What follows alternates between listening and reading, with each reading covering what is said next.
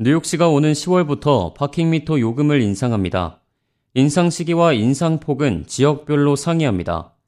먼저 퀸즈의 경우 10월 27일부터 요금이 인상되는데 첫 1시간은 2달러 50센트로 기존 2달러에서 25%가 인상됐습니다. 첫 1시간 이후부터는 시간당 5달러의 요금을 지불해야 하며 이는 기존 4달러에서 역시나 25%가 인상된 것입니다. 브루클린과 스태튼 아일랜드, 브롱스의 경우에도 동일한 가격으로 인상되며 시행 시기는 브루클린 11월 9일, 브롱스 11월 22일, 스태튼 아일랜드 11월 28일입니다. 맨해튼 미드타운과 다운타운은 첫 1시간 5달러 50센트로 오르게 되며 이는 기존 4달러 50센트에서 22%가 상승한 겁니다. 이후에는 시간당 9달러로 기존 7달러 50센트에서 20%가 오르게 됩니다.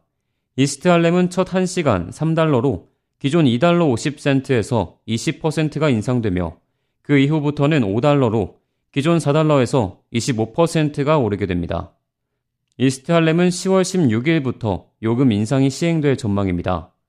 뉴욕시는 새로운 parking meter 요금 인상으로 인해 발생하는 수익이 뉴욕시 전반적인 재정에 도움이 될 것으로 기대하고 있습니다. K-Radio 박하율입니다.